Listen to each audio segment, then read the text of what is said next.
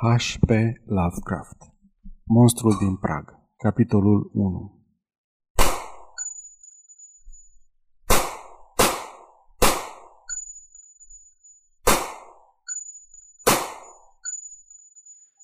E adevărat că i-am tras șase gloanțe în cap cel mai bun prieten al meu și totuși sper să arăt prin prezenta povestire că nu sunt ucigașul lui.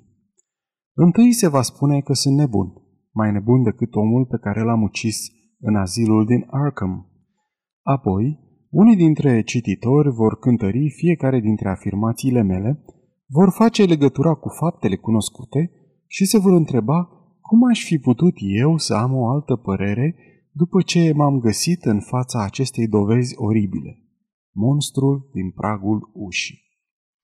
Până în acel moment, și eu am văzut doar nebunie în povestirile smintite care m-au împins la acțiune. Și azi mă mai întreb dacă nu cumva m-au înșelat, dacă nu sunt cu adevărat nebun. Dar și alții, în afară de mine, au lucruri stranii de povestit despre Edward și Ashnat Derby. Și chiar cei de la poliție nu reușesc să explice această din urmă vizită pe care am primit-o. Au încercat să clădească o teorie rațională, glumă sinistră sau răzbunare a unui servitor concediat, dar în adâncul lor știu bine că adevărul este infinit mai înfiorător.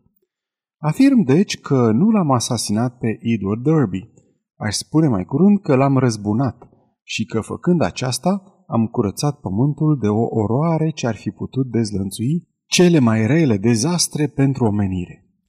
Există zone de umbră cât se poate de aproape de drumurile vieții noastre zilnice și uneori un suflet malefic iese din tenebre.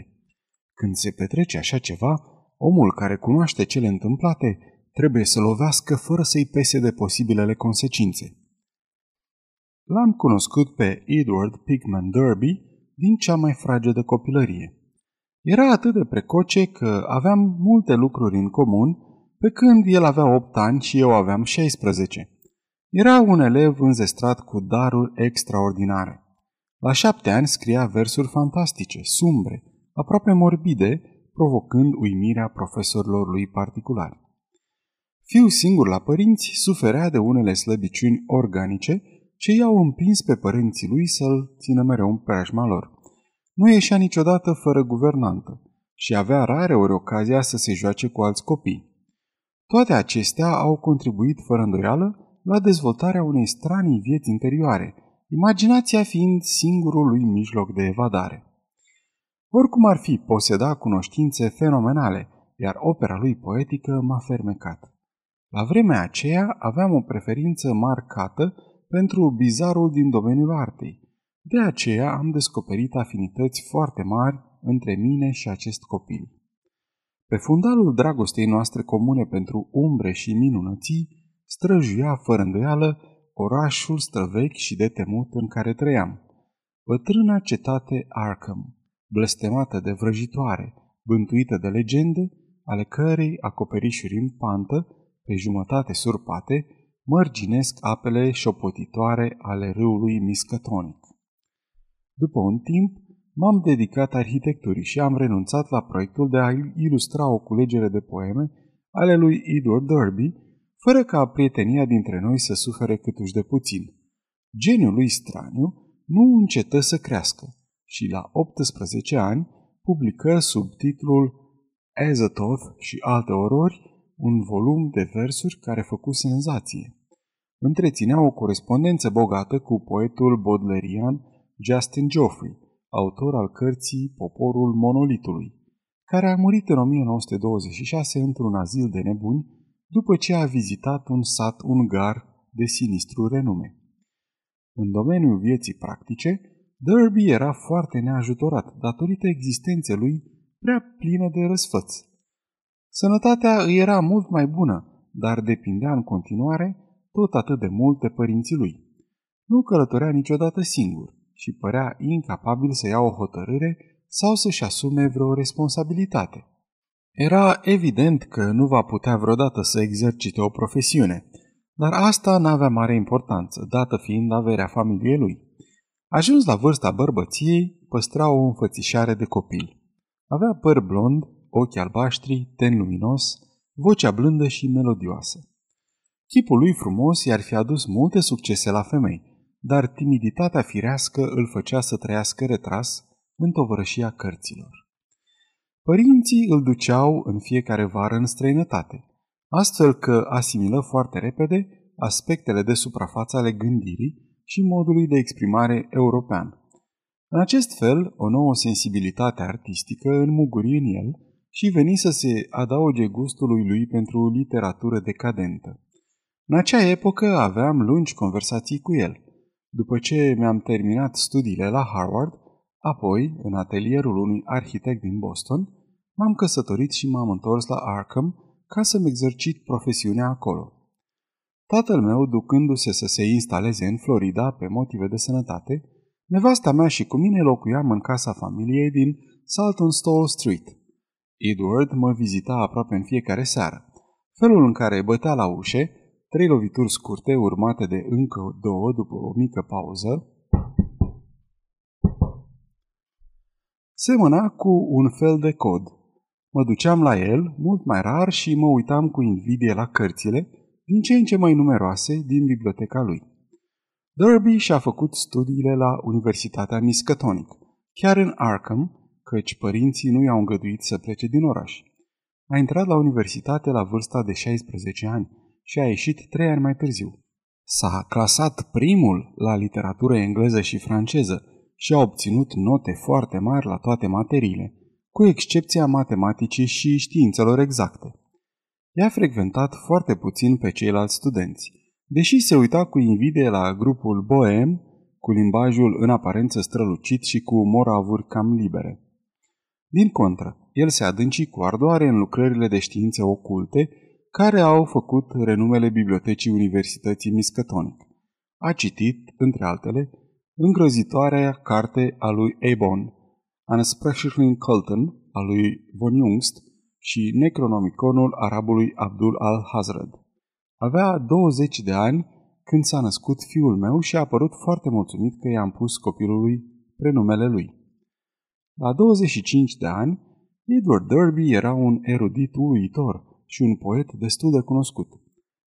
Eram prietenul lui cel mai apropiat, căci găseam în el o mină inepuizabilă de teme palpitante de conversație și, dinspre partea lui, se încredea în sfaturile mele asupra tuturor subiectelor despre care nu voia să vorbească cu părinții lui. Când a izbucnit războiul, n-a putut să se înroleze din cauza stării sănătății sale. Cât despre mine, am intrat la școala de ofițeri de la Plattsburgh, dar n-am avut ocazia să merg pe front. Astfel, anii trecură. Edward își pierduse mama când ajunse la 34 de ani și timp de câteva luni suferi de o boală psihologică stranie. Dar tatălui îl duse în Europa, unde reuși să se vindece destul de ușor. După aceea a părut să se lase în voia unui soi de bucurie grotescă, ca și cum ar fi scăpat de o tutelă invizibilă. În ciuda vârstei lui, început să se întâlnească adesea cu grupul înaintat de la universitate și asistă la adevărate scene de orgie. Într-o bună zi trebuie să plătească unui șantajist o sumă mare, împrumutată de la mine, pentru lui să afle că vire la cercul din care făcea parte. Se vorbea chiar de magie neagră și de accidente absolut incredibile. Capitolul 2 La 38 de ani, Edward făcu cunoștință cu Ashnat Wade, care avea probabil 23 și urma cursul de metafizică medievală. Fica unuia dintre prietenii mei o cunoscuse deja la Halley School, la Kingsport, și se ferea de ea din pricina reputației ei bizare.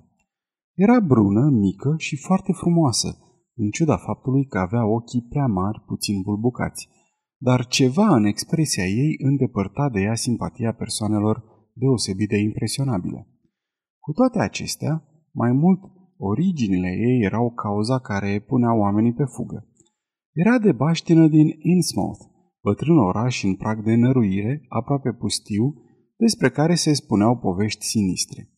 Circulă zvonuri despre un târg odios încheiat în anul 1890 între orășenii din Innsmouth și Diavol și despre anumiți membri ai vechilor familii care n-ar fi în întregime oameni. Cazul lui Ashnat era agravat de faptul că era fica lui Ephraim White, căsătorit la bătrânețe cu o femeie necunoscută, ce nu se arăta în oraș decât purtând un văl pe față. Ephraim trăia într-o casă dărăpânată de pe Washington Street din Innsmouth.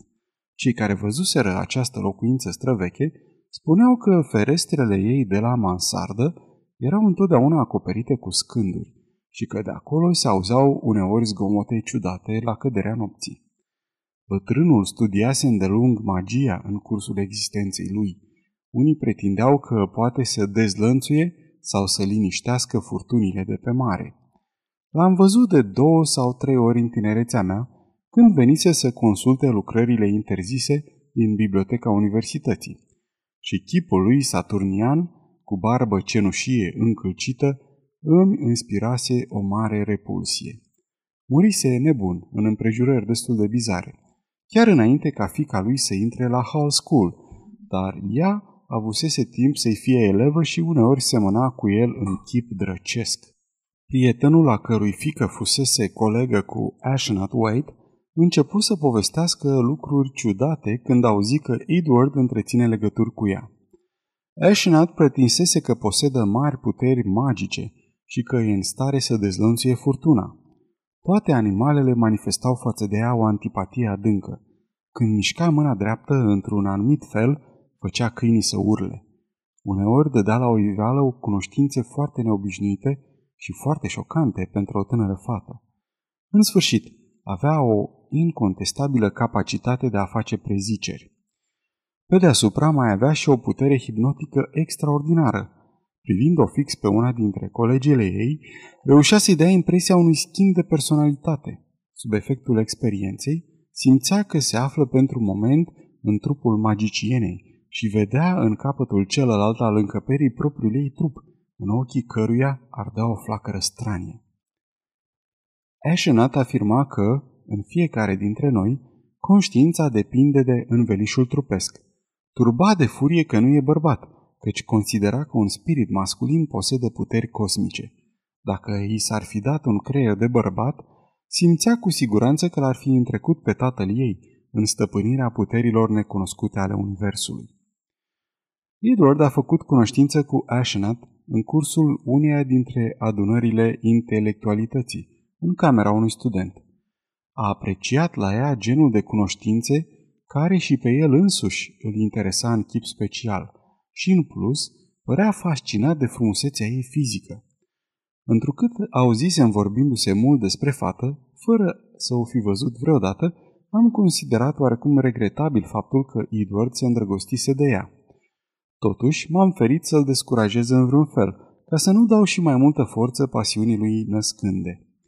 Mi-a mărturisit că nu i-a spus nimic tatălui său.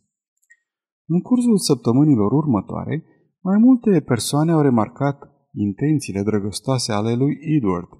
Toată lumea a fost de acord că între aceste două făpturi, bizar apropiate de soartă, nu părea să existe nicio diferență de vârstă. Prietenul meu, cu toate că se îngrășase ușor, avea un chip cu totul lipsit de riduri. Din contră, Așenat avea pielea însemnată la colțul ochilor de riduri în formă de laba gâștei, consecință a exercitării prea dese a unei voințe intense. Curând, Edward mă prezentă pe iubita lui și cu ocazia aceasta am constatat că îl privea fără răgaz, ca și cum ar fi fost o pradă pentru ea.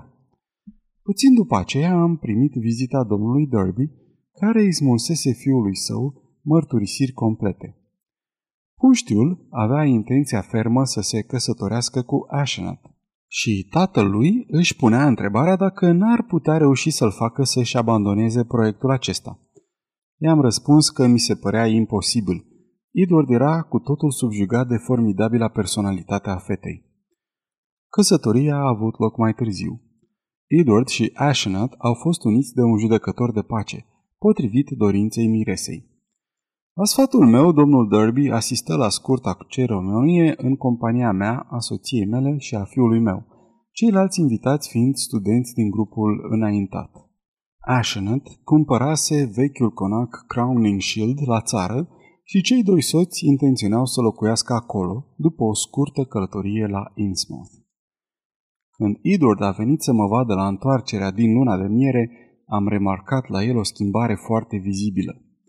Părea mai serios, mai gânditor și uneori pe chipul lui, care își pierduse orice urmă de expresie copilărească, era întipărită o adevărată tristețe. Ashenat nu-l însoțise, căci era ocupată să pună în ordine casa Crowningshield. Adusese de la Innsmouth o mare cantitate de cărți și de diverse aparate, precum și trei servitori. Edward îmi povesti că locul natal al tinerei fete era de-a dreptul morbid, dar că aflase acolo lucruri surprinzătoare. Cunoștințele lui ezoterice se dezvoltaseră rapid sub îndrumarea lui Ashenat. Aceasta își pusese în gând să facă anumite experimente foarte îndrăznețe, dar el avea toată încrederea în forțele și puritatea intențiilor ei. Cei trei servitori erau foarte ciudați. O pereche incredibil de vârstnică, ce vorbea uneori cu subînțeles de Ephraim White și de misterioasa lui soție, și o bucătăreasă întunecată la față, al cărei trup duhnea veșnic ca pește. Capitolul 3 În cei doi ani ce urmară, l-am văzut pe Edward din ce în ce mai puțin. Adeseori treceau 15 zile fără să aud cele cinci bătăi în ușe cunoscute. Și când venea la mine, prietenul meu părea prea puțin dornic de subiecte interesante de conversație. Nu mai aducea vorba niciodată de studiile oculte despre care avea obiceiul să discute îndelung cu mine și prefera să nu vorbească de soția lui. Ea îmbătrânise enorm de când se măritase. Lucru ciudat, părea mai în vârstă decât el. Chipul ei exprima o hotărâre crâncenă. Întreaga ei înfățișare avea ceva respingător. Soția și fiul meu observaseră lucrul acesta la fel ca și mine și încet încet am încetat să-i mai facem vizite. Câteodată familia Derby pleca în călătorii lungi. Oficial se duceau în Europa, dar Edward îmi dădea de înțeles că aveau destinații misterioase. După primul an, lumea a început să vorbească despre schimbarea suferită de prietenul meu. Din când în când făcea lucruri contrare felului său indolent de a fi. Astfel, deși altădată nu era în stare să conducă o mașină, era adesea văzut trecând ca o vijelie la volanul puternicului automobil Packard al lui Ashnat, conducând cu o iscusință deosebită și un sânge rece fără egal. În asemenea împrejurări părea întotdeauna că pleacă sau se întoarce dintr-o călătorie și dădea dovadă de o preferință specială pentru drumul spre Innsmouth. Această transformare părea destul de neplăcută. Lumea pretindea că, în acele momente, semăna cam prea mult cu nevastă sa, sau chiar cu Ephraim White. Uneori, câteva ceasuri după ce plecase la volanul Packardului, se întorcea tolănit leneș pe scaunul din spate, în timp ce un șofer plătit conducea. În afară de aceasta, pe când chipul lui Ashenat îmbătrânea, cel al lui Edward căpăta o expresie copilăroasă, încă și mai accentuată decât în trecut. Între timp, cei doi derbi se trezeau abandonați puțin câte puțin de toți chiar și de grupul studenților înaintați, pe motivul cercetărilor lor actuale care scandalizau lumea. În al treilea an de căsnicie, Edward început să-mi împărtășească anumite temeri. M-a făcut să înțeleg că lucrurile mergeau prea departe și dădu glas nevoii de a-și recuceri identitatea. La început n-am dat atenție acestor aluzii misterioase. Apoi, amintindu-mi de puterea hipnotică pe care Ashnat și o încerca asupra colegilor de școală, am început să-i pun prietenului meu întrebări, cu prudență. Mi-a părut totodată neliniștit și recunoscător de întrebările mele și într-o zi mi-a declarat că își propune să aibă o discuție serioasă cu mine. Cam în acea epocă a murit domnul Derby. Edward a fost îndurerat, deși își văzuse foarte rar tatăl de când se însurase – și a exprimat dorința să se instaleze în vechea locuință familială, dar Ashenat a insistat să rămână la Crowningshield, cu care se obișnuise acum. Puțin timp după aceea, nevastă mea a auzit ceva ciudat de la una din prietenele ei, una din rarele persoane ce nu lupsese relațiile cu familia Derby. Ducându-se să le facă o vizită, văzuse o mașină ieșind pe poartă în mare viteză. La volan se afla Edward, cu o expresie de hotărâre cruntă întipărită pe chip. Când a sunat la ușă, Tânăra servitoare, cu trăsături hâde, i-a spus că nici Ashenat nu era acasă. Când să plece, aruncase din întâmplare o privire asupra casei. La una din ferestrele bibliotecii lui Edward zărise un chip ce se dăduse repede înapoi, un chip exprimând o mâhnire și o disperare profundă. Lucru de necrezut era chipul lui Ashenat, dar cu toate acestea, vizitătoarea ar fi putut să jure că în momentul acela văzuse ochii triști ai bietului Edward. Vizitele prietenului meu începură să se îndesească și lăsă să-i scape anumite mărturisiri absolut de necrezut, care mă făcură să mă tem că e pe cale să-și piardă mințile. Îmi povesti despre adunări înfiorătoare în locuri singuratice, despre ruine ciclopice în fundul pădurilor din Maine, sub care scări vaste coborau până în abisuri misterioase, despre unghiuri complicate ce duc, prin ziduri invizibile, la alte regiuni ale spațiului și timpului, despre schimbări oribile de personalitate ce permit să explorezi locuri interzise în alte sfere.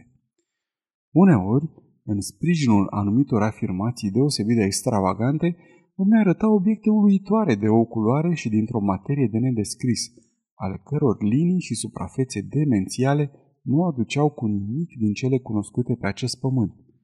Aceste obiecte, spunea el, veneau din exterior și soția lui știa prin ce metode să-și facă rost de ele. Din când în când îmi vorbea de bătrânul Ephraim White, pe care îl văzuse altădată în biblioteca universității și îmi dădea de înțeles că se întreabă dacă bătrânul vrăjitor e mort cu adevărat, pe plan corporal și spiritual totodată. I se întâmpla lui Derby să se întrerupă brusc în cursul dezvăluirilor sale. Atunci mă gândeam că Asenat ghicise poate din depărtare ce spunea și l-a întrerupt printr-o putere hipnotică telepatică. De fapt, îi era foarte greu să vină să mă vadă, căci, deși spunea că se duce în altă parte, adesea o forță invizibilă îi paraliza mișcările sau îl făcea să uite în ce scop voia să iasă. Nu mă vizita decât când Ashnot era plecată cu propriul ei trup. Capitolul 4 Darby era însurat de peste trei ani, când, într-o zi de august, am primit o telegramă trimisă din Maine. Nu-l văzusem de mai mult de două luni, dar auzisem că e în călătorie de afaceri. Se presupunea că Ashnat îl însoțește. Totuși, gurile rele pretindeau că în casă se găsea cineva în spatele ferestrelor cu perdele duble. Țațele supravegheaseră cumpărăturile făcute de servitori. Și iată că acum, șeriful de Chesapeake îmi telegrafia în legătură cu un nebun ce ieșise din pădure, pradă unui delir furios. Era vorba de Edward, care, în cele din urmă, reușise să-și amintească propriul nume și adresa. Cook se găsește la marginea uneia dintre pădurile cele mai vaste și cele mai puțin explorate din Maine. Ca să ajung acolo a trebuit să fac cale de o zi cu automobilul, prin mijlocul unui peisaj fantastic. L-am găsit pe Derby închis într-o celulă, oscilând între frenezie și apatie. M-a recunoscut pe loc și a început să reverse un val de cuvinte fără șir. Dan, pentru numele lui Dumnezeu, groapa cu șagoți, în josul celor șase mii de trepte, oroarea ororilor. Nu voiam să o las să mă duc acolo și acolo m-am trezit. Ia șabnigurat! Silueta s-a înălțat deasupra altarului și erau acolo cinci sute care urlau Creatura cu glugă a behăit. Camog, Camog! Era numele bătrânului Epraim. Mă găseam acolo, în locul acela în care ea îmi promisese că nu o să mă ducă. Cu un minut înainte, mă aflam în biblioteca mea încuiată cu cheia și apoi m-am trezit în locul acela unde plecase ea cu trupul meu, în gaura aceea blestemată de unde începe împărăția beznelor. Am văzut un șagot. Am văzut schimbându-și forma. Nu pot să suport așa ceva. O să o omor dacă mă mai trimite acolo. O să omor ființa asta orice ar fi ea. O să o ucid, o să o ucid, o să o ucid cu mâna mea. Am avut nevoie de o oră ca să liniștesc. dar am reușit să o fac. A doua zi am cumpărat haine cuvincioase din sat, apoi am plecat cu el spre Arkham. Părea să-și fi recăpătat calmul și a păstrat tăcerea câtva timp. Totuși, când am trecut prin Augusta, a început să mormeye printre dinți ca și cum vederea unui oraș îi trezea amintiri neplăcute. Era evident că nu are niciun chef să se întoarcă acasă și, date fiind ideile fantastice pe care le avea despre soția lui, fără îndoială ca urmare a unei experiențe hipnotice prea violente, am judecat că are dreptate. Am hotărât să-l găzduiesc la mine, chiar dacă asta mi-ar fi produs încărcături cu Ashenat. Mai târziu îl voi ajuta să obțină divorțul, căci, fără îndoială din cauza anumitor factori mentali, această căsătorie echivala pentru el cu o adevărată sinucidere. Când am ajuns pe întinderile câmpiei, Edward încetă să mai vorbească și l-am lăsat să se odihnească pe scaunul lui lângă mine. În curând a ațipit. La asfințit, pe când traversam orașul Portland, prietenul meu începu iar să debiteze, în legătură cu Ashnat, afirmații demențiale care dovedeau cât de nefastă e influența exercitată de ea asupra sistemului lui nervos. Nu era prima oară, șoptea el, când se găsea într-o asemenea situație. Punea stăpânire pe el și într-o bună zi, știa el, nu o să-i mai da drumul. Chiar și în momentul ăsta, îl lăsa să scape doar pentru că nu putea face altfel. Împrumuta trupul soțului ei ca să meargă în locuri unde se celebrau rituri ce nu puteau fi numite, lăsându-l pe Edward în trupul ei închis în casă. Dar uneori era silită să-i dea drumul și atunci el se trezea în trupul lui în cine știe ce loc oribil. Câteodată punea stăpânire din nou pe el, câteodată nu reușea. De mai multe ori fusese nevoit să parcurgă distanțe formidabile ca să se întoarcă la Arkham. În asemenea cazuri, angaja un șofer să conducă mașina atunci când o găsea. Mai rău era că îi împrumuta trupul pe perioade din ce în ce mai lungi. Voia să fie bărbat. De asta punea stăpânire pe el.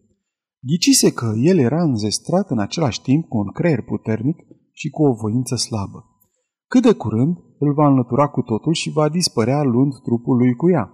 Va dispărea pentru a deveni un mare magician, ca și tatăl ei, și îl va lăsa în acest înveliș feminin care nu era nici măcar pe de întregul omenesc. Da, acum aflase că există un pact oribil între oamenii din Innsmouth și creaturile ieșite din mare. Ephraim White cunoscuse secretul. Îmbătrânind, făcuse un lucru mărșav ca să rămână în viață. Dorea să trăiască veșnic. Ashenat va reuși. Deja făcuse o încercare încununată de succes. L-am examinat pe Edward în timp ce vorbea și am constatat în el o schimbare, pe care o remarcasem deja cu o zi înainte. Părea într-o formă fizică mai bună. Trupul lui își pierduse vechea moleșeală ca și cum ar fi făcut multe exerciții. Dar pentru moment starea lui mentală era deplorabilă, căci nu mai înceta să trâncănească tot felul de prostii despre soție, despre bătrânul Ephraim și despre viitoare dezvăluiri. Dan, nu-ți aduce aminte de ochii lui cumpliți și de barba încălcită care nu i-a albit niciodată? Într-o zi s-a uitat amenințător la mine și nu l-a mai uitat niciodată. Acum, ea mă privește în felul acela. Și știu pentru ce. El a găsit formula în Necronomicon. Încă nu îndrăznesc să-ți spun la ce pagină, dar când o să ți-o indic, ai să înțelegi. Vrea să nu moară niciodată, trecând veșnic dintr-un trup în altul – Flacăra vieții poate continua să ardă un timp după moartea trupului. O să-ți dau câteva indicații și poate o să ghicești. Ascultă-mă, Dan, știi de ce își dă nevastă mea atâta osteneală să scrie cu litere aplecate spre stânga? Ai văzut vreodată vreun manuscris de-al bătrânului Ephraim? Știi de ce m-am înfiorat când am văzut notițele pe care și le lua la repezeală Ashenat? Ashenat. Există oare o asemenea persoană? De ce au crezut unii că în stomacul bătrânului Ephraim s-a găsit o travă? De ce spune familia Gilman că bătrânul a țipat ca un copil speriat când a nebunit și când Ashenat l-a închis în mansarda capitonată, în care și cealaltă fusese închisă? Oare sufletul lui Ephraim fusese cel închis? Pentru ce căutase el timp de luni de zile o persoană cu inteligența vie, dar cu voință slabă? De ce era atât de furios că avea o fică și nu un fiu? Spunem, Daniel, ce schimb diabolic s-a făcut în casa din Innsmouth, unde monstrul acela ținea în puterea lui biata copilă încrezătoare și blândă? Nu făcuse el așa fel încât schimbul să rămână definitiv, așa cum și ea speră să reușească în privința mea? Spune-mi, de ce pretinsa Ashenat scrie diferit atunci când își închipuie că nu o observă nimeni, astfel că nu poți deosebi scrisul ei de al... În momentul acesta, vocea lui Edward, care urcase până la un ton extrem de ascuțit, tăcu ca și cum fusese acționat un buton.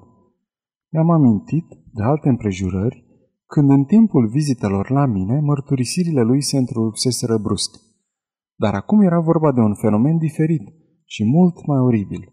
Chipul lui Edward se convulsionă până când deveni de nerecunoscut, în timp ce tot trupul îi se înfiora, ca și cum toți mușchii, oasele, organele și nervii îi se ajustau astfel pentru a alcătui o altă personalitate.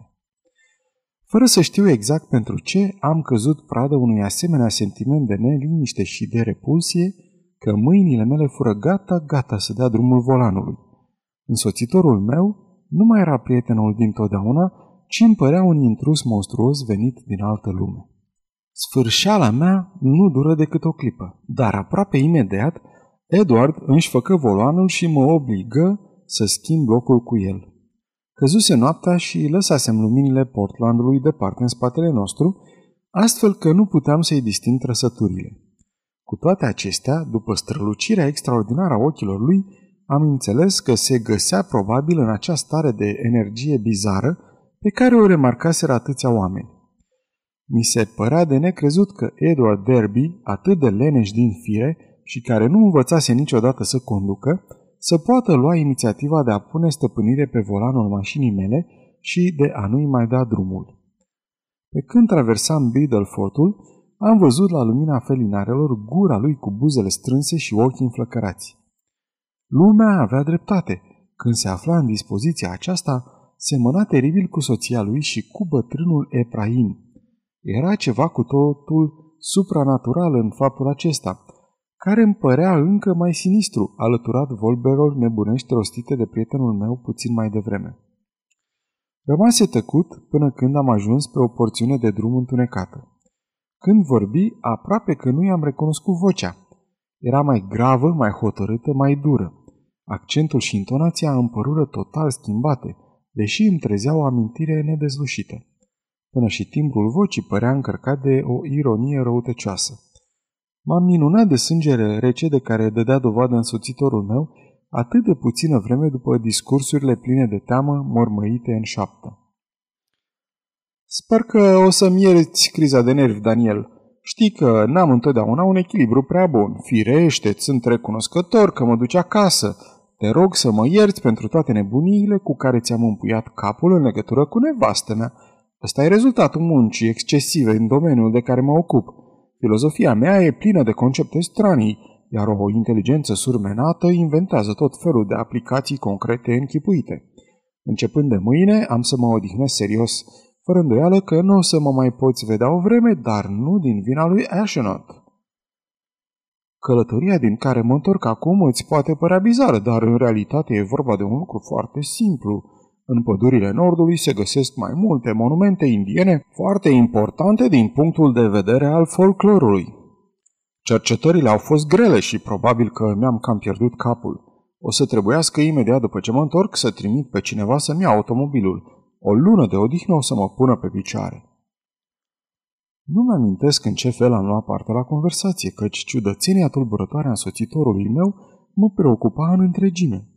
Groaza mea creștea cu fiecare moment, așa că, în cele din urmă, nu mai simțeam decât o dorință frenetică să ajungem la capătul călătoriei. Edward nu se oferi să mă lase la volan și am fost încântat că am ajuns foarte repede la Portsmouth și Newburyport.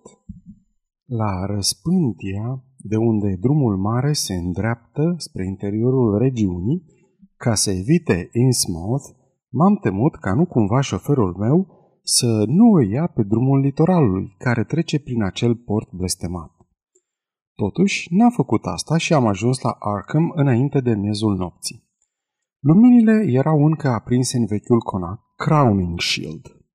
Edward coborâ din mașină și mulțumit din nou în câteva fraze. M-am dus acasă, încercând un sentiment straniu de ușurare. În cursul celor două luni care au urmat, zvonurile circulară din belșug. Derby era văzut din ce în ce mai des în starea energică, iar Ashnat nu era aproape niciodată acasă. Am primit o singură dată vizita lui Edward, venit cu mașina soției lui să-și ia niște cărți pe care mi le împrumutase. Avea înfățișarea cunoscută mie din călătoria cu mașina și a stat doar cât să rostească două-trei fraze de politețe. Era evident că nu voia să aibă o discuție serioasă cu mine și am remarcat că nici măcar nu și-a dat osteneala să bată sau să sune de cinci ori ca de obicei. La jumătatea lunii septembrie, Derby lipsi o săptămână. Cu ocazia aceasta, unii studenți din grupul înaintat au vorbit de o întâlnire cu marele preot al unui cult malefic, recent expulzat din Anglia, ce-și stabilise cartierul general la New York. Cât despre mine, nu-mi putea alunga din minte plimbarea ciudată de la Cook la Arkham. Metamorfoza al cărui martor fusesem mă tulburase profund și adesea mă surprindeam încercând să ne explic. Zvonurile cele mai bizare pomeneau de crize de suspine în vechea casă Crowningshield. Vocea părea să fie a unei femei. Unii pretindeau că era a lui Ashenat. Era auzită destul de rar și uneori părea a fi înăbușită cu forța.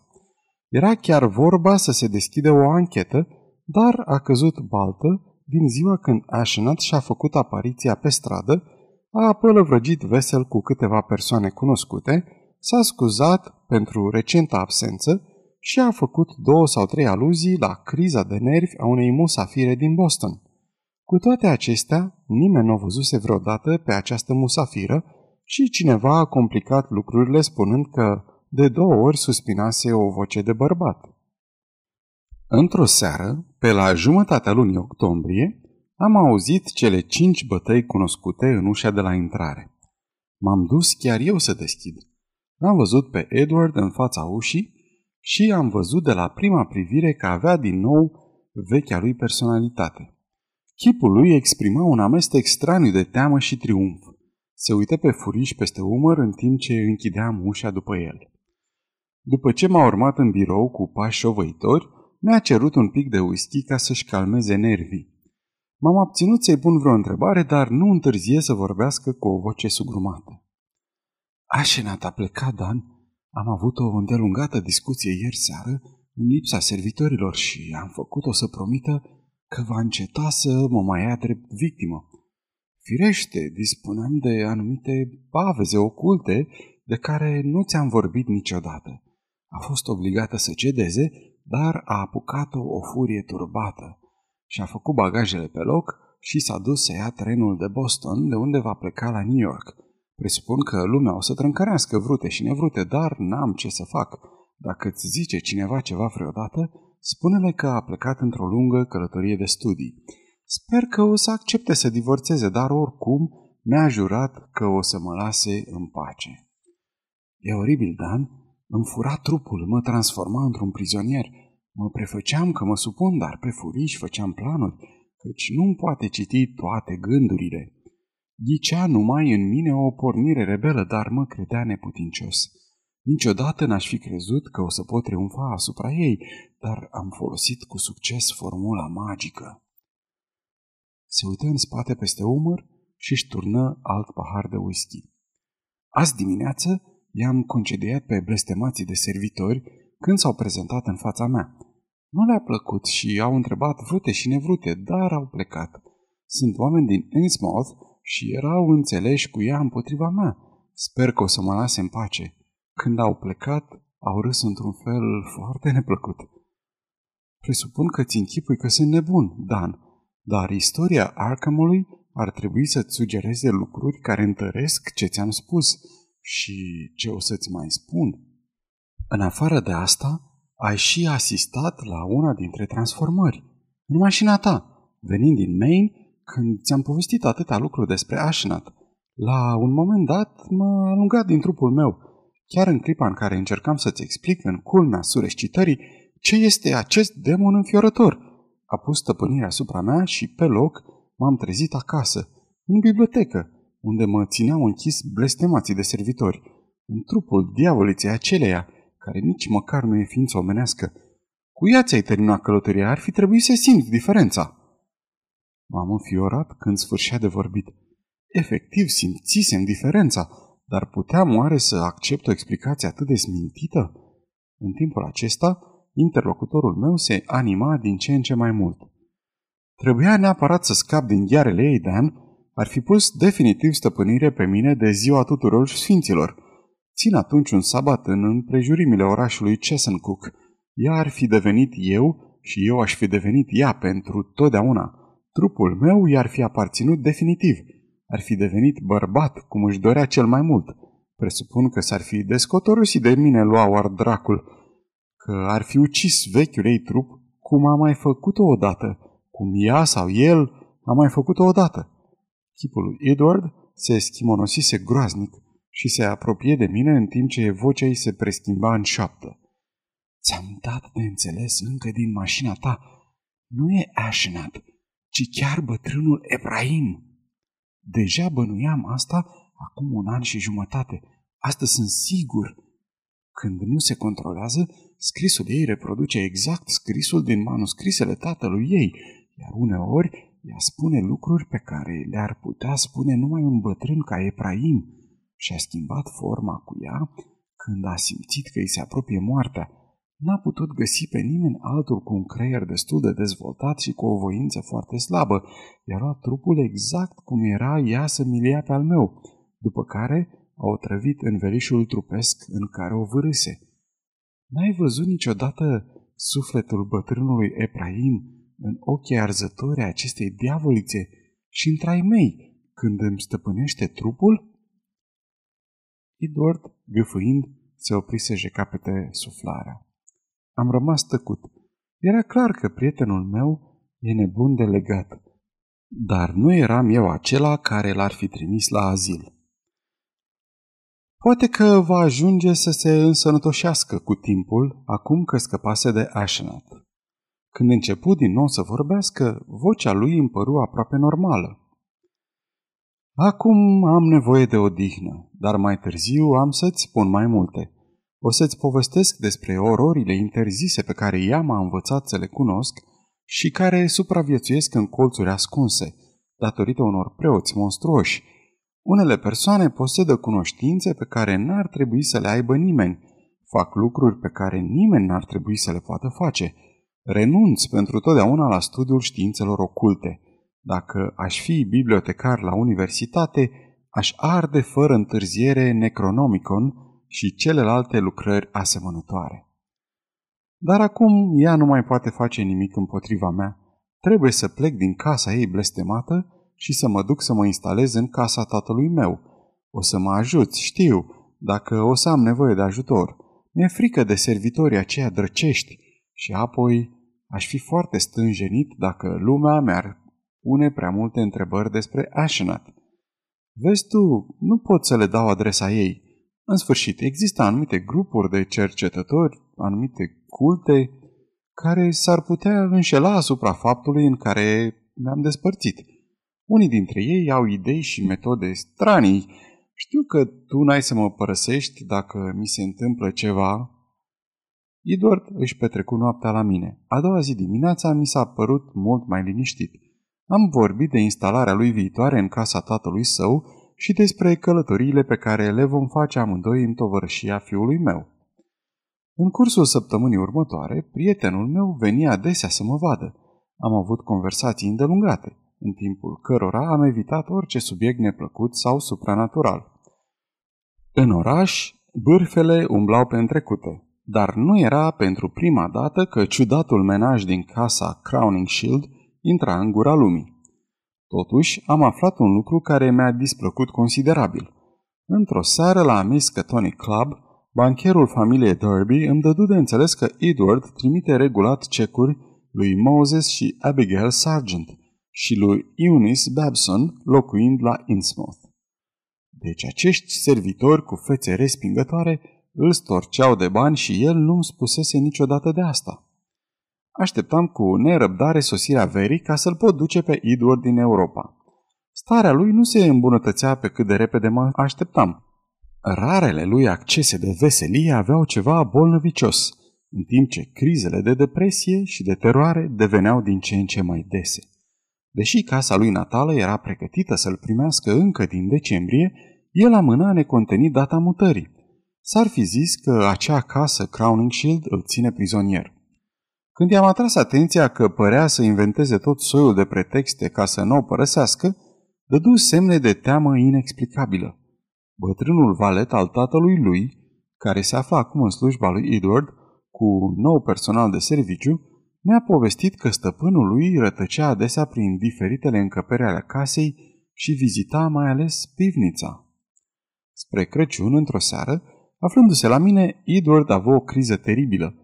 Pe când îi expuneam proiectele de călătorie pentru vară, scoase un țipăt ascuțit și se ridică dintr-un salt de pe fotoliu cu o expresie de spaimă cosmică pe figură. Creierul meu! Creierul meu, doamne, Dan! Mă trage spre ea, din lumea de dincolo, mă lovește, zgârie. Drăcoaica asta, dar chiar acum e prain, camog, camog, groapa cu șogoți, ia șub, șub nigurah, țapul cu o mie de iezi. Flacăra dincolo de trup, dincolo de viață, între pământ, o Dumnezeul meu! L-am așezat la loc pe fotoliu și am dat să bea puțin vin. Nu s-a împotrivit căci frenezia lui făcuse loc unei apatii morocănoase. Curând, i-am văzut buzele mișcându-i se și, înțelegând că încerca să vorbească, m-am aplecat spre el ca să-i prind cuvintele. Încearcă din nou! Ar fi trebuit să-mi dau seama. Nimic nu poate opri această forță, nici depărtarea, nici magia, nici moartea. Ea vine tot timpul la mine, mai ales noaptea. Nu pot să plec din casă, e oribil. O, Doamne, Dan, dacă ai ști cât e de oribil! Când în sfârșit se cufundă în somn, i-am instalat comod, perne și o pătură. N-am chemat vreun doctor care l-ar fi considerat nebun fără îndoială. S-a trezit pe la miezul nopții și l-am dus să se culce într-un pat la etajul 1. A doua zi dimineața a dispăruse. Valetul lui, căruia i-am telefonat imediat, mi-a spus că se întorsese acasă și că se plimba cu febrilitate prin bibliotecă. Începând din ziua aceea, starea lui Edward se înrăutăți din ce în ce mai tare. Îl vizitam zilnic și îl găseam întotdeauna stând în bibliotecă, uitându-se în gol și părând că ascultă cu atenție. Câteodată vorbea cu judecată dacă era vorba de subiecte banale. Orice aluzie la sănătatea lui, la proiecte de viitor sau la Ashenat, declanșa un acces de agitație intensă. Valetul lui spunea că are noaptea crize teribile, în timpul cărora s-ar putea răni grav. Am discutat îndelung cu medicul lui, cu bancherul lui, cu avocatul lui și în cele din urmă am adus doi specialiști să-l examineze.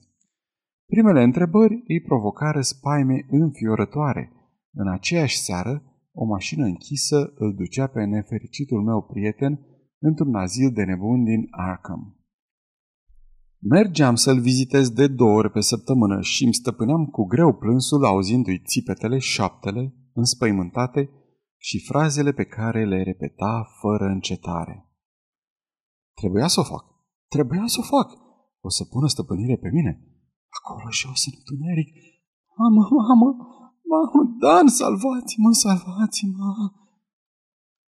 Nimeni n-ar fi putut spune dacă avea vreo șansă să-și recapete judecata, dar făceam tot ce îmi stătea în putere ca să-mi păstrez optimismul. În calitatea mea de tutore a lui Edward, i-am mutat servitorii în casa lui natală, unde cu siguranță s-ar fi dus să locuiască dacă și-ar fi recăpătat mințile. Le-am cerut totuși să se ducă să facă curățenie de două ori pe săptămână în vechea casă Crowning Shield, în legătură cu care nu luasem nicio hotărâre. Coșmarul final a avut loc cu puțin înaintea sărbătorii de întâmpinarea Domnului, pe 2 februarie, precedat, cruntă ironie, de o falsă rază de speranță. Într-o dimineață, la sfârșitul lui ianuarie, mi s-a telefonat de la azil că Edward își recăpătase brusc judecata. Memoria îi era deteriorată grav, dar nu mai rămăsese nici urmă din nebunia lui. Va putea cu certitudine să se întoarcă acasă peste o săptămână.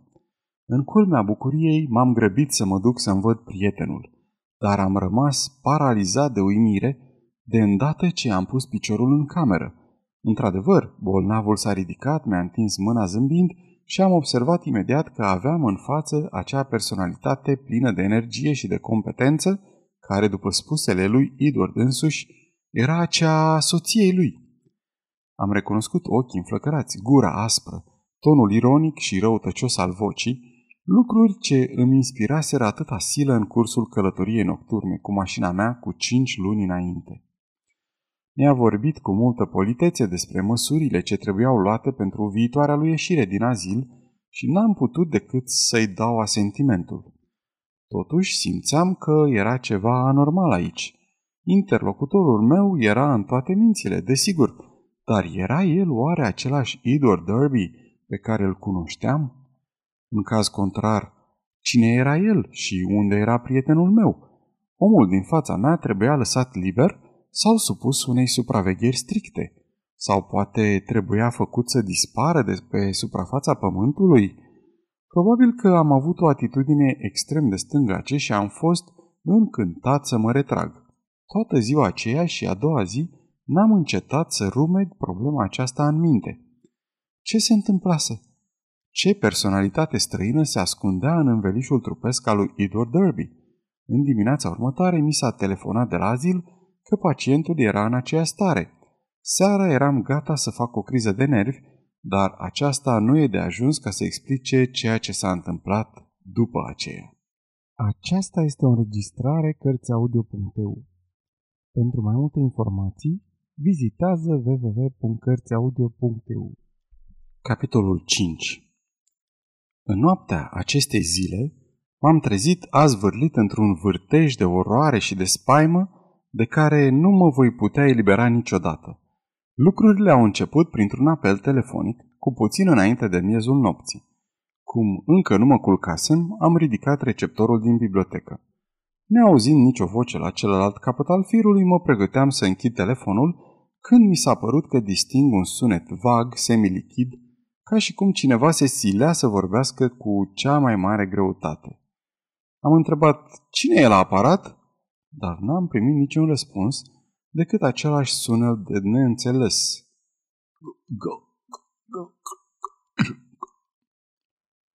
Gândind că aveam de-a face cu un aparat deranjat, am spus imediat, nu vă aud, sunați mai bine la reclamații. Interlocutorul meu a închis imediat. Am spus că acest incident s-a petrecut către miezul nopții. După aceea s-a descoperit că apelul venea din casa Crowning Shield, unde nu se afla niciun servitor. Mă voi mărgini la a trece în revistă pe scurt ce s-a găsit când a fost inspectată casa. Una din boxele din pivniță răscolită dintr-un colț într-altul, urme de pași în praf, un dulap scotocit în grabă, amprente ciudate pe aparatul telefonic, o duhoare scârboasă domnind peste tot. Imbecilii de la poliție mai caută încă pe servitorii concediați care, pretind ei, au vrut să se răzbune pe mine în calitatea mea de cel mai bun prieten și sfătuitor al lui Edward. Ce prostănaci! Își închipuie oare că asemenea neciopliți ar putea să imite scrisul acela și să-mi aducă acea scrisoare? Eu personal cred acum tot ce mi-a povestit Edward Derby. Există, la fruntariile vieții, grozăvii pe care nici nu le bănuim. Din timp în timp, câte un om înzestrat cu o curiozitate funestă le aduce la îndemâna noastră. Asta a făcut diavolul de Ephraim, Ashenat, și după ce l-au înghițit pe Edward, amenință acum să mă înghită și pe mine. Căci n-am convingerea că sunt în siguranță. Aceste forțe supraviețuiesc formei fizice. În ziua ce a urmat nopții fatale, după ce mi-am recăpătat uzul vorbirii și al mișcării, M-am dus la azil și l-am ucis cu revolverul. Dar nu pot fi sigur de nimic. atâta timp cât cadavrul nu va fi incinerat. Este păstrat pentru ca niște medici să facă autopsii prostești, dar eu insist asupra faptului că trebuie incinerat. Trebuie incinerat cel care nu era Idor Derby atunci când am ucis. Trebuie sau, dacă nu, o să nebunesc, căci eu voi fi poate următoarea victimă. Dar eu am o voință puternică. Nu voi lăsa să fie mânată de grozăviile care clocotesc în jurul ei. O singură viață. Ephraim, Ashenat, Edward și acum cine? Nu vreau să fiu alungat din trupul meu, nu vreau să-mi schimb sufletul cu cadavrul acela găurit de gloanțe. Dar o să încerc să povestesc mai închegat grozăvia supremă. Nu voi insista asupra a ceea ce poliția persistă să nu ia în seamă. Povestea a trei trecători care au văzut pe High Street, cu puțin timp înainte de ora două dimineața, un soi de pitic grotesc și rău mirositor.